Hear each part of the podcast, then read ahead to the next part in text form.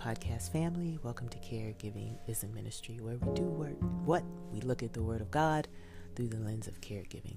Today we're going to be in the book of Psalms, the 18th um, book of Psalms, and the second verse. And this time I'll be reading from the New Century Version, new version that I hadn't heard of, but I like the way this reads. The Lord is my rock, my protection, my Savior. My God is my rock. I can run to him for safety. He is my shield and my saving strength, my defender. Hmm. Today, I'd like you to reflect on God and who He is to you. Who have you allowed Him to be to you? Our psalm, psalmist declares that He has made God His rock. And what is a rock? A formidable structure that keeps him safe and provides shelter and protection. As you continue to mourn the loss of your loved one, you need a rock, don't you? Who better to fill that position than Jesus? Perhaps your loved one, you know, the one that your loved one was your earthly rock, providing that safe place for you, a person who loved you unconditionally was your companion, your confidant, or a person that you just shared everything with. And now they're gone and you feel lost. But today's scripture reminds us, reminds you, that you have a heavenly rock who is still with you.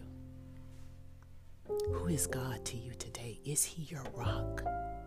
If not, start seeing Him in that way for He is the foundation of who you are.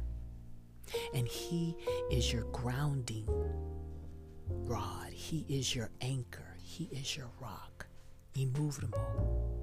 He will never leave you or forsake you. He is formidable. There is nothing that can withstand your God.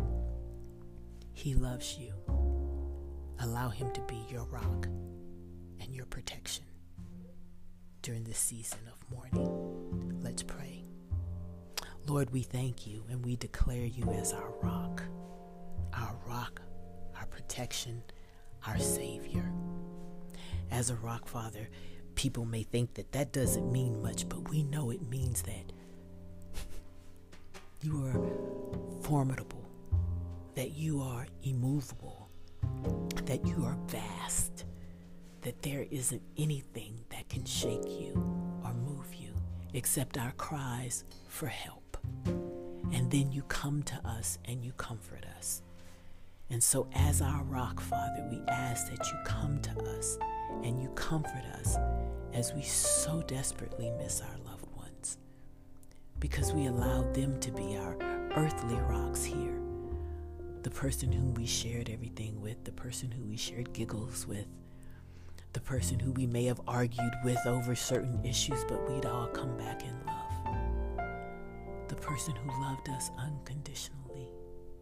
The person who made us feel warm inside. They're gone, and we need a rock. We need a grounding force, Father.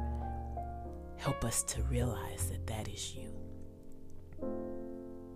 and that in you being our rock, we can come to you for protection. And we can come to you and we can shed tears that you will wipe away as you tell us how much you love us and that trouble doesn't last always. And that as long as we continue to trust you, that the days will get better. Be our rock, Lord. In Jesus' name we pray. Amen. All right, my podcast family. Go and minister the act of caregiving to yourself as you mourn the loss of your loved one.